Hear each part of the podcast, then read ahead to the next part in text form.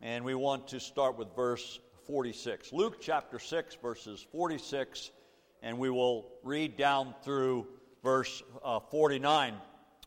Uh, those of you that were uh, uh with us last week know that we talked about how to walk on water, how to get out of the boat and trust Christ and keep our eyes upon Him and take this leap of faith. And Peter had to learn that uh, difficult lesson that we all struggle with is how to trust Jesus against, you know, the odds of life and uh, the, the discipline of that kind of faith that uh, begins a lifetime of learning and taking risks. It's a life of learning to trust His leading at the same time uh, developing an internal guidance, as even Gloria referred to this morning, in spite of whether we succeed or fail. And that's probably the hardest lesson to learn out of that concept of walking on water is we would like to know if God is telling us to take a risk, that it's all going to come out nice. And, uh, you know, my wife, she reminded me, she says, What in the world did you get on the pool for have anything to do with that lesson taught? But we'll just kind of leave that uh, hanging. Faith is sometimes messy.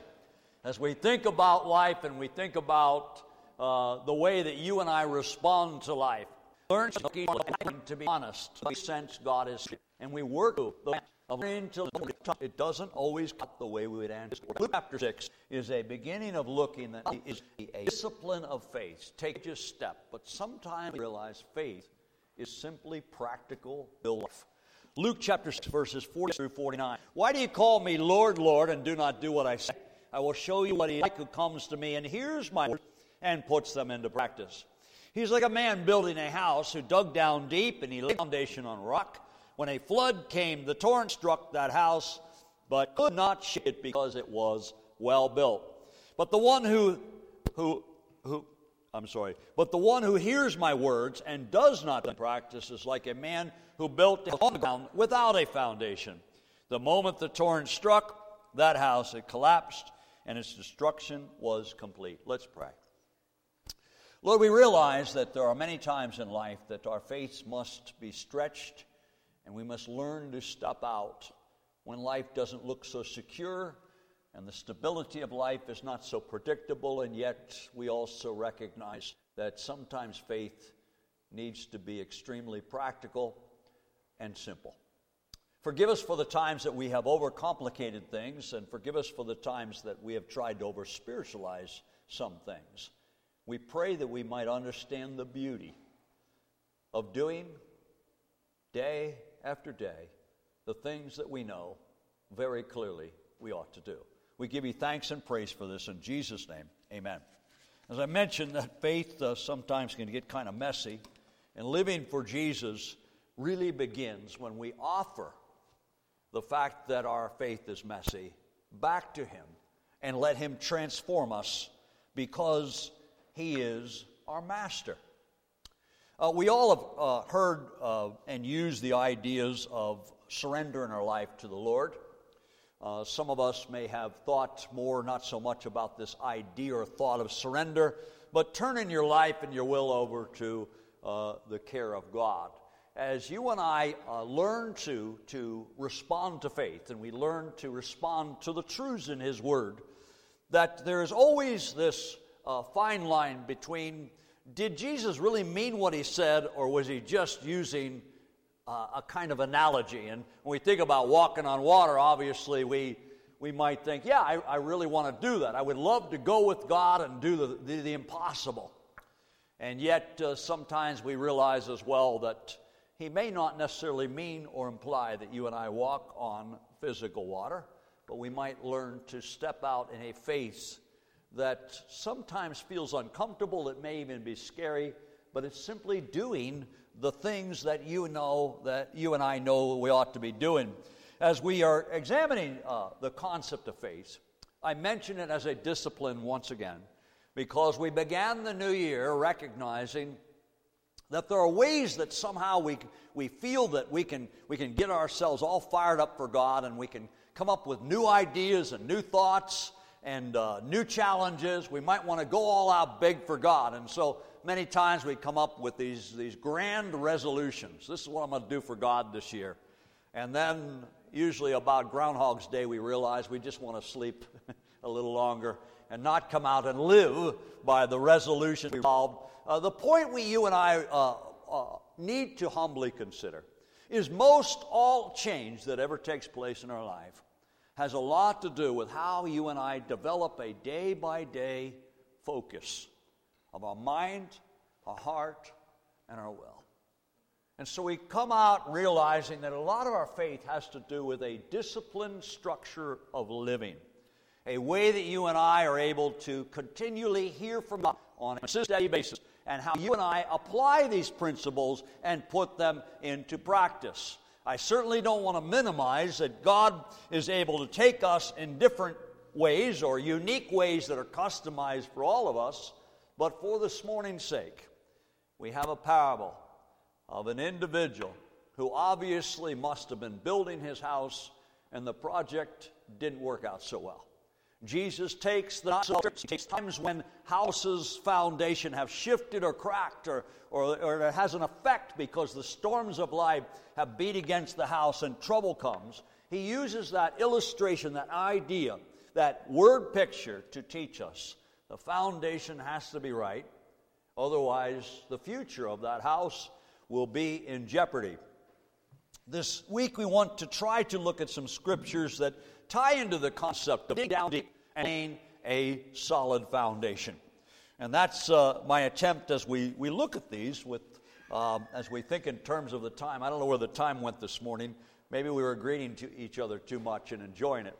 But anyway, we're looking back at Luke chapter 6, verse 46. Turn with me there. Why do you call me Lord, Lord, and do not do what I say?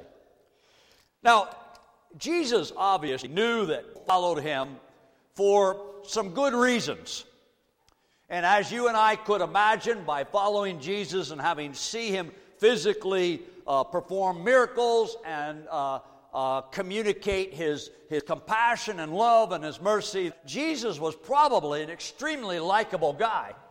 He had an enormous way of gaining a following, not because he seemingly wanted to be known as the great one or the great worker, but simply his personality, the expression of his life, no doubt grabbed the attention because he didn't follow the typical expectation of the religious leader of the day. He seemed to spend more time outside the temple than inside the temple. He seemed to spend more time among the crowds than typically was uh, uh, known or experienced. He was one who wasn't afraid to touch people, to get close to people, to get to know people. He wasn't afraid when they did not fit this perfect mold or this idea. He simply was so real and so genuine and so credible that he drew crowds because they knew he cared. But you can imagine his teaching style because if he was uh, half the teacher that we like to believe he is, he had an enormous way of taking and speaking into a crowd, and regardless of how big or how small, you felt as if he's talking right to you. no doubt, as we think about this, there were a lot of people who were possibly following Jesus not so much to give their lives away to follow him, but he had a lot of pie to offer. There were a lot of benefits in following Jesus. And no doubt, if you experienced a miracle once, you'd be back for a second time. And no doubt, if you enjoyed his teaching, you'd be back a second time. Regardless of the motive or intent, Jesus not only gave out his grace and, and, and his mercy upon people, but he also spoke truth into their lives. If you read through the Gospels, it's, it's, it's, it's an enjoyable experience to grab all of the benefits you could get right out of the good news or the Gospels. But if you're honest about those scriptures, you'll probably find more teachings that have a punch to them than a hug. There's probably more teachings in the gospel about how you and I ought to live than it is, I'm just going to take you just as you are and not expect any change. I mean, when you think about the teaching of Jesus, you realize there is a, a, a definite uh, structured tone to his teachings. He is attempting to take us from where we're at and train us to become who he wants us to be. And the whole building of the Gospels is a strategic, discipline approach. And that's what you and I need to realize. If, if we desire to have a renewed strength, or at least an ongoing renewed strength, you and I need to understand the beauty of embracing the whole concept of being transformed into a disciple and a disciple into a disciple maker is this beautiful plan. So Jesus speaks to the crowd on one occasion. He said, Why do you call me Lord, Lord? Or why, why do you call me Master? But we do not do what he says. Now, we've all been through uh, those experiences in life where we have great intentions of living all out for God. And at the same time, we experience the uneasiness or the guilt or the shame of not quite measuring up to everything Jesus intends. The purpose Jesus is saying here isn't that people felt bad. His purpose was if you and I want the life that God has, we need to recognize calling Him Lord is the right answer. But we need to open our hearts to say, Lord, help me get to the right place. Because until you and I understand a simple concept about digging down deep and laying a solid foundation, you and I might find ourselves thinking, well, all I have to do is believe. Laying a foundation takes us a little bit beyond believing. As a matter of fact, sometimes we might like last week's sermon better. Because last week's sermon, you can kind of keep it vague, you can kind of keep it imaginative, you can kind of keep it spiritualized. Getting out of the boat sounds like a great idea, especially when you and I know you can't walk on water. But by the grace of God, He might enable you to do things that you normally can't do. He could take you places where nobody else has gone. There's something that just kind of rings within the heart that says, man, walking on water, this is absolutely great. And so our faith sometimes is vague, it's sometimes out there, it's sometimes undefinable, it's sometimes unpredictable. Faith is an exciting thing to talk about until it gets practical. Who wants to talk about what you got to do? Who wants to talk about getting up every day and, and doing what you, you know has to be done, but you just don't feel like it? That's where we need to realize that what this is about is there's no shortcuts to digging down deep, and there's no shortcuts to laying a good, solid foundation. Foundation building has, has something uh, somewhat uh, changed over the years, as you and I are probably well aware of. I mean, now we got bulldozers. Nobody digs with a pick and shovel, not very often, who has any smarts in their head unless you're really desperate. You get a bulldozer, you get a backhoe, you get something big, something large to get the job done, and then you don't haul in rocks, you just pour in concrete. What you and I need to realize is, is in the life you and I live in, there are many substitutes that are perfectly fine. But when it comes to Jesus Christ, when it comes to following Him, there's no shortcuts, there's no substitutes. Digging down deep has to do with the issues of my heart, has to do with the issues of my motives, it has to do with the issues of my attitude. It's simply going down to the bare bones of who you and I are and who Jesus has called us to be. And until we get down deep, until we get to the real heart to heart issues, until you and I come to the place where we realize I can't simply use substitutes, I can't over spiritualize being practical. Many times, as I've mentioned.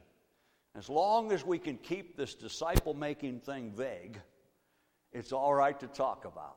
But when it gets down to the real, honest to goodness things that shape us so that we can help shape others, it's tough. It's brutal.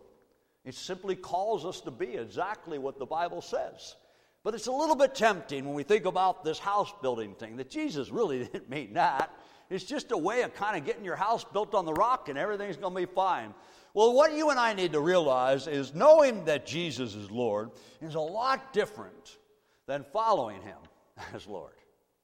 And we, we talk about many times about our faith is, is formed and shaped by the truths of Scripture and the practical things that it teaches us to live. But you and I clearly understand that having that concept of a house built on rock is a lot different than getting down to the bottom line and looking at rock. Turn with me to uh, in Luke chapter 6. We're already in chapter 6 there. And we'll go back to verse 27. I need to get some water here.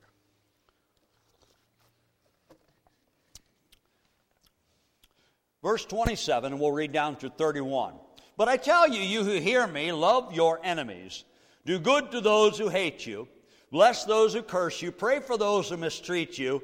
If someone uh, strikes you on one cheek, turn to him the other also. If someone takes your cloak, do not stop him from taking your tunic. Give to everyone who asks you, and if anyone takes what belongs to you, do not demand it back. Do to others, excuse me, as you would have them do to you. Now, following Jesus, there's a way to spiritualize this. You and I know. There's a way to kind of gloss that over. Then one day you have a real enemy. Or you have somebody there's no way you're going to love because you can't love, because it's impossible to love, because they really irritate you, because on and on and on. When we talk about building a house on a solid foundation, we need to learn to say, Jesus really meant what he said. I was talking with Jerry yesterday. We kind of worked through this one. He was the strong one, I was the weak one. He was the one that was being honest, and I'm trying to say, yeah, yeah, yeah, but, you know. You and I all go through circumstances and situations where loving somebody is not going to happen until we have to say, Lord, I got to change.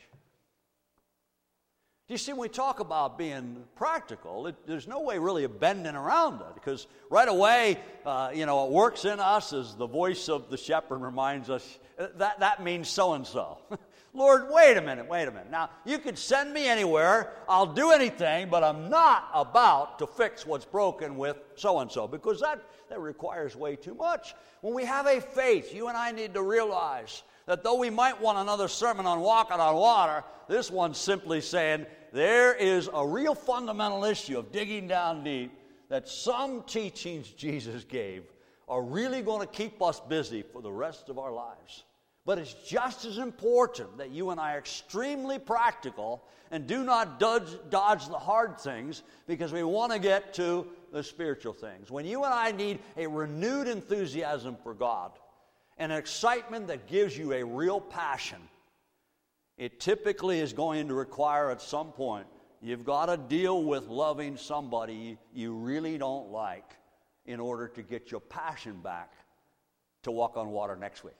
We'd all love those moments, as I mentioned, those experiences where your, your faith is, is enriched, uh, you're excited about what God can do, and all kinds of things. But then, most of life, if you have to admit, I don't know, maybe your life is different than mine. Most of my life has these, these chapters plugged in here and there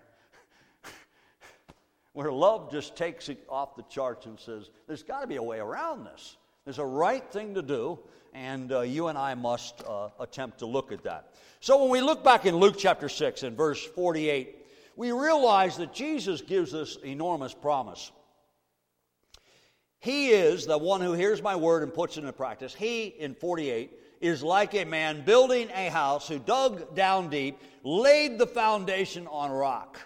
When the flood came, the torrent struck that house, but could not shake it because it was well built. There's only one way that your house will endure through the pressures and problems of life is it's built on solid rock. Now we know that Jesus is the right answer. We know that Jesus is that rock, but it's a whole different thing to know that and to get there. The discipline of faith will take us not only through times when God does extraordinary things, but faith also takes us through some pretty common, plain, hard decisions in life. It's tough to honestly, humbly say, I simply do what God wants me to do. How about we look at 1 Peter chapter 2, though? Because um, I've heard messages, and maybe I've preached them sort of in the sense that once you're on Jesus, everything's perfectly fine you know, your house will never have any problems. The storms really doesn't matter how big they get. You're on Jesus and everything's fine. And so, as we go through life, and it might seem as if we have a kind of unique internal stability when we build our lives upon the rock of Jesus Christ, but I want us to recognize as well in 1 Peter chapter 2, verses 4 and 5, another concept of this rock building lifestyle. Okay? We know that we're anchored upon Christ and we dug down deep and we got real with Jesus and we humbly gave our lives to Christ. He is the rock. Well, let's look at uh, uh, chapter 2, verse 4 and 5. As you come to him, the living stone, rejected by men, but chosen by God and precious to him, that is Christ, you also, like living stones, are being built into a spiritual house to be a holy priesthood offering spiritual sacrifices accepti- acceptable to God through Jesus Christ. Um, many of you know, if you've, you've uh, been familiar with this scripture at all, is that uh, uh, Peter was also, his name means rock. and uh, so some would say, well, then the, the, the, first pope has to be Peter, and the church is built upon Peter. And um, we're not going to debate that concept. But the point we see in Peter's letter is that you and I, we're also rocks. We're also little, living stones. And so, even though our lives are built upon the rock of Christ, they're also built on the character of you and I. And that is the practical side of where our faith uh, continues to shape our lives and gains its own kind of quality and uniqueness is you and I have to once again realize that simply believing these things will take us so far in the journey, but practicing them is really what this practical side of faith is about. It's difficult learning how to let your life not only be built on Christ, but you and I are a significant factor in the big building process.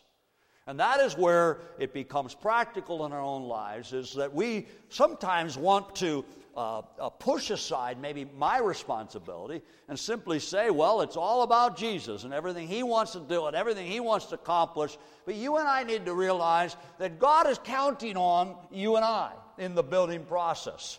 Really, what he's communicating or looking at in these concepts is that the way you and I become living stones is Jesus is simply the cornerstone. You and I are custom fit with each other.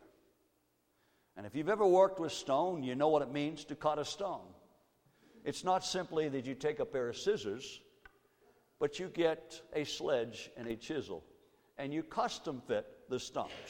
Well, it's easy for us to understand the concept of the potter and the clay, that Jesus is the potter and we are the clay, and we're on the wheel going round and round and round through life, and He's squeezing us and shaping us and putting the design upon our lives.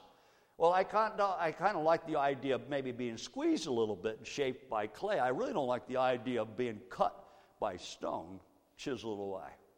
But the only way that you and I experience the life that God intends, the discipline, is letting the master stoneworker customize you and I to fit into this glorious temple.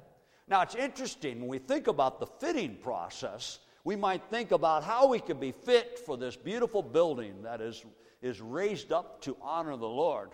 But the way you and I know what needs to be cut and trimmed is because it fits somebody else next to us. It's one thing to say that God is having permission to cut and shape us. It's another thing to realize the brother or sister next to you is the one creating you the problems. You and I need to be cut and fit with our brothers and sisters. And so it's a beautiful building of how God customizes and He cuts and shapes us for one glorious purpose. Well, if you're here today and you kind of like the, the Jesus only thing, that's the personal relationship with Christ. Again, we like that because that's what lets us walk on water.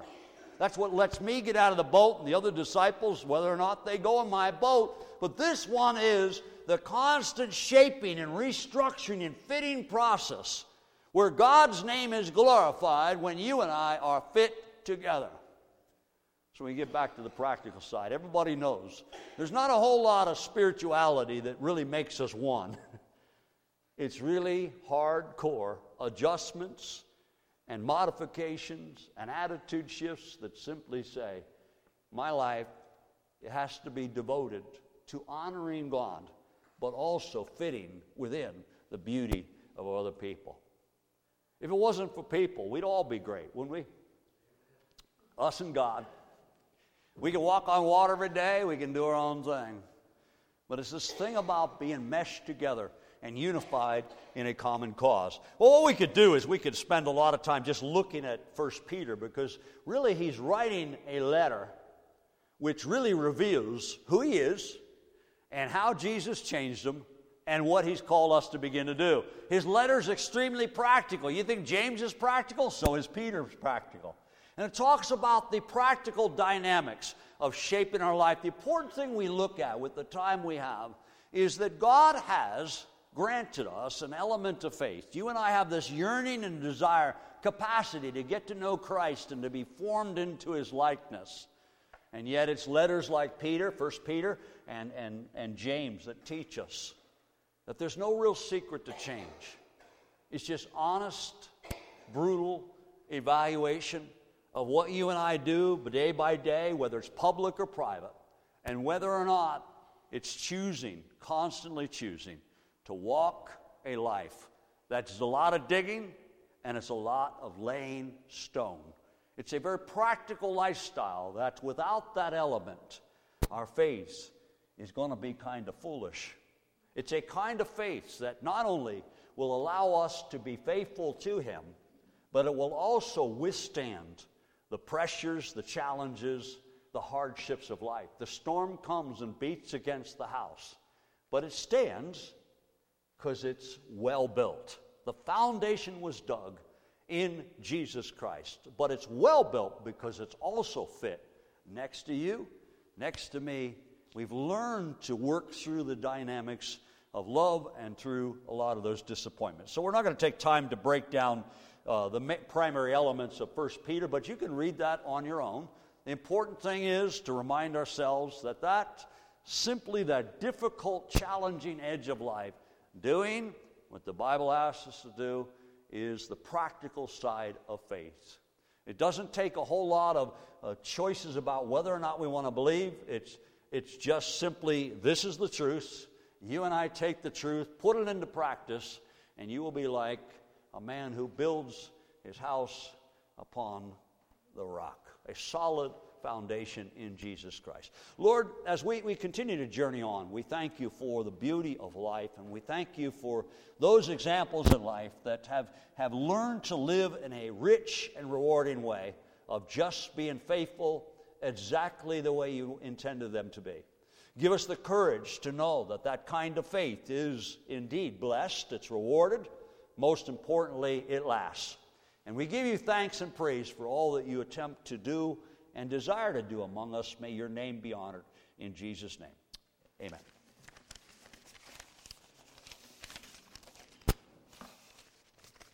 Okay, you guys have a great week.